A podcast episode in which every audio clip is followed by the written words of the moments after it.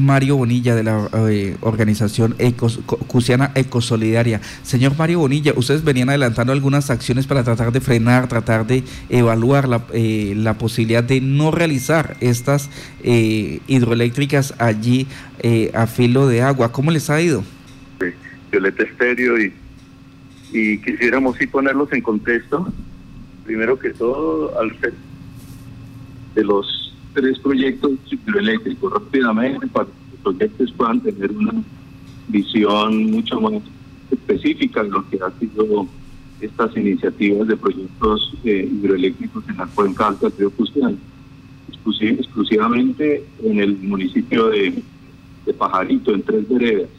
Entonces, la empresa Gome Colombia Hidro SAS, una empresa eh, ha radicado tres solicitudes de licencia ambiental ante por el tamaño de las hidroeléctricas eh, y por la capacidad de generación eh, de energía, eh, estas licencias ambientales no le corresponden a la ANLA, cuidarlas y, negarlas o adjudicarlas. La ANLA es la Agencia Nacional de Licencias Ambientales, sino le corresponde a la Corporación Autónoma de Jurisdicción, en este caso Corporinoque desde Peñagallo para abajo eh, le corresponde a el cuidado de, de y de Peñagallo para arriba a Boyacá. Eh, estas tres licencias ambientales son una para la vereda de Sabana, el proyecto se llama Sabana, precisamente. El segundo proyecto es para la vereda de, Corinto y el proyecto se llama Cues, eh, Cusiana Esperanza, Cues y el tercer proyecto para eh, tendría incidencia en la vereda Curicí y el proyecto se llama Cuba, ya abajo. Estos tres proyectos están de esa situación cada uno. La, empresa presentó las tres solicitudes por separado.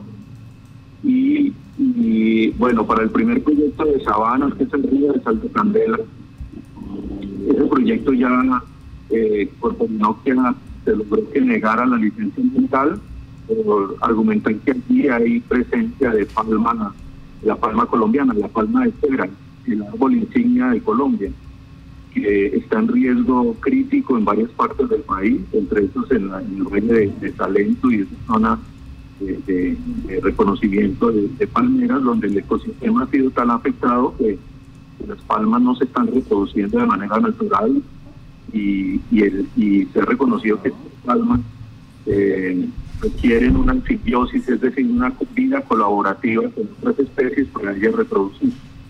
Ese proyecto tiene una negación de, licencia ambiental, pero sin embargo que pues, la empresa puede seguir insistiendo si, sigue argumentando que el proyecto ah, aparentemente no haría daño a esta especie y a sus, a sus otras especies con las que conviven.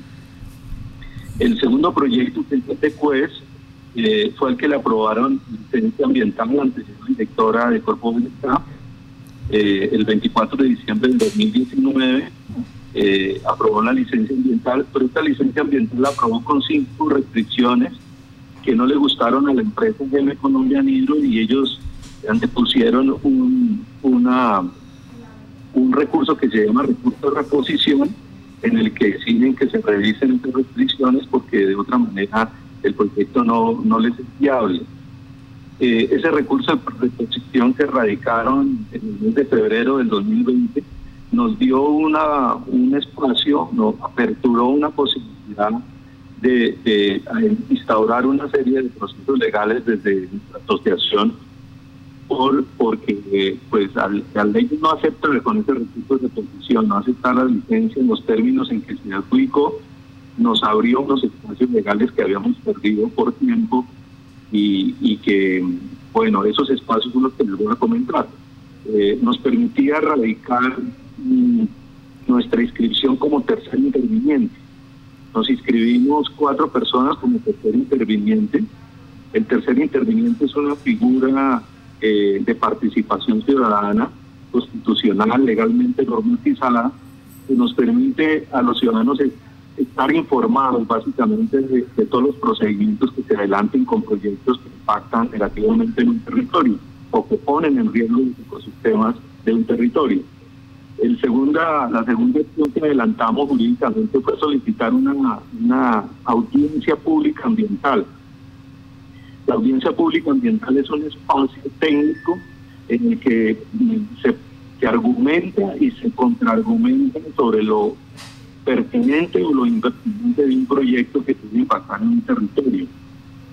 El, esta, estas dos solicitudes no hemos tenido respuesta de, de, de eh, hemos instaurado, hemos llegado además del, derecho de petición, que es el mecanismo legal que se usa para la solicitud de estas inscripciones como tercer interviniente y la convocatoria de audiencias públicas, eh, no fueron respondidas de forma aceptable por nuestra parte. A tiempo se demoraron muchísimo, estuvieron realmente sobrepasados en los tiempos que deben responder. Algunas respuestas, algunas hago, hago algunas respuestas que hemos tenido han sido totalmente insatisfactorias. Por eso hemos querido que pasara a otra, a otra fase, que es la acción de tutela, para exigirle a, a eh, respuesta eh, a tiempo totalmente satisfactoria de nuestras solicitudes. Fundamentalmente este es el momento en que no hemos sido registrados ni como tercer interviniente, ni tampoco ha sido fijada una fecha para la audiencia pública ambiental y para que la mayor cantidad de ciudadanos y ciudadanas conozcan el impacto de este proyecto, conozcan técnicamente su, su impertinencia de nuestros argumentos como, como equipo de la Asociación Cusiana y Hospitalaria. Nosotros tenemos un equipo técnico que ha hecho una serie de análisis sobre las impertinencias de este proyecto para varios seres, tanto de fauna de flora en el territorio y como para la, geología de, la cordillera oriental, de esta parte de la cordillera oriental. El tercer proyecto, que es el proyecto Cuba, está en fase de, estudio. Ellos radicaron el estudio de impacto ambiental. Nosotros solicitamos estudio de impacto ambiental, por Porinoquia ya nos lo envió.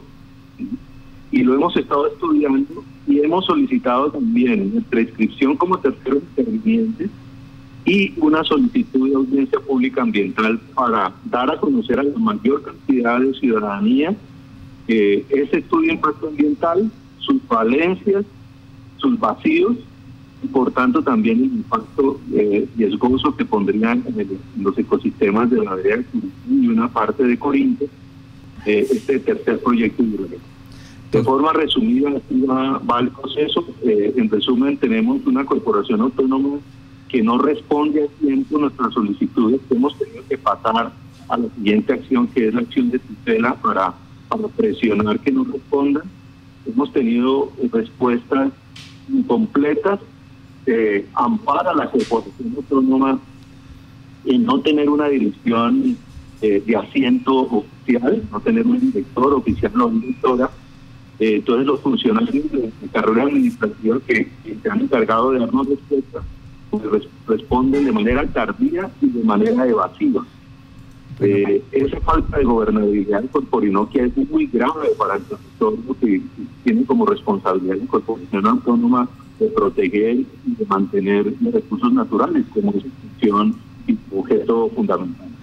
Pues la difícil situación que se presenta allí en Curicí con estos tres proyectos eh, de hidroeléctrica donde pues no se ha obtenido una respuesta a tiempo en Corporinoquia y pues ya pasan a eh, vía de acción de tutela. Don Mario, rápidamente, ustedes han estado realizando una actividad en pro de proteger esta cuenca. ¿De qué se trata? Sí, nosotros como Asociación Fusión y Solidaria planteamos tres tres rutas, tres pilares para la protección de la cuenca alcuciana. Somos una organización de ciudadanos y ciudadanas que trabajamos de manera profesional, de manera voluntaria, convencidos de que si nuestras generaciones no tenemos un recurso tan vital como este agua, estas maravillosas aguas que, bajan por el Cusiana desde, el páramo de Ciscuncí y que desembocan en el río Meta, en el, en el municipio de Maní, deben ser protegidas. Y proteger el agua significa proteger todos los ecosistemas que recorre el río Cusán. El páramo, el subpáramo, el bosque altandino, el bosque de niebla, el que de monte llanero, las llanuras inundables y las llanuras eh, común y corriente. Y, y ese esfuerzo nosotros hemos centrado en tres pilares fundamentales. Uno, la organización ciudadana, es el primordial. Creemos que si los ciudadanos nos organizamos para cuidar nuestro territorio, es un gran paso de corresponsabilidad. Nos amparamos, por supuesto, en la Constitución de 1991, que ya cumple 30 años este año, y que nos da ese amparo de cómo gobernar los territorios para bien de las presentes y futuras generaciones. El segundo pilar que nosotros usamos es la, la acción ecológica concreta. Esa acción ecológica concreta se especifica en estudiar el territorio, en, conocer nuestro territorio, nuestra flora, nuestra fauna, toda la cantidad de quebradas y fuentes de agua que surgen y nutren el río Cusiana, toda la cuenca en general con su microcuenca, la cuenca del del río Umeque y muchas quebradas, como hemos recorrido este paso desde Sogamoto hasta Yopalco, sabemos toda esa agua que baja hacia la cordillera, hacia el Orinoco. Ese, ese segundo pilar que es el de estudios ecológicos y acciones ecológicas. Entonces, en estas acciones ecológicas nosotros venimos planteando la necesidad de adquirir unas áreas de conservación. En resumen, es de sacar del mercado de tierra unas áreas que deben ser protegidas. Si nosotros nos quedamos esperando el Estado Nacional a, que, a que un parque nacional, un santuario de flora y fauna, una reserva forestal acá en la, parte alta de la cuenca, pues seguramente nos vamos a quedar esperando muchas generaciones de cultura. Entonces nosotros hemos decidido como asociación, de manera autogestionada, eh, crear un fondo comunitario para adquirir unas tierras y sacarlas del mercado de tierras. ¿Qué significa sacarlas del mercado de tierras? Significa que si tenemos unas áreas de conservación de propiedad colectiva que no están destinadas para ninguna explotación que impacte negativamente en el territorio, vamos a poder heredarle a las nuevas generaciones unos, unas reservas, unos bosques conservados y protegidos con toda la vida que allí adentro hay. Entonces esto es lo que llamamos la Reserva Natural Comunitaria Cruciana Ecosolidaria. Ya somos 150 asociados, estamos por cerca de los 100 millones de pesos recaudados entre, entre personas naturales y siete personas jurídicas que hacen parte del, proceso. Y esperamos en el segundo semestre de este año, que ya estamos en filos de que entre, adquirir los primeros premios para conservar. Entonces extendemos toda la invitación a través de este medio a que las ciudadanas y ciudadanos que nos escuchan, con solo 350 mil pesos de inversión ecosolidaria, ayudan a conservar mil metros cuadrados con 350 mil pesos ayudan a conservar mil metros cuadrados de bosque andino.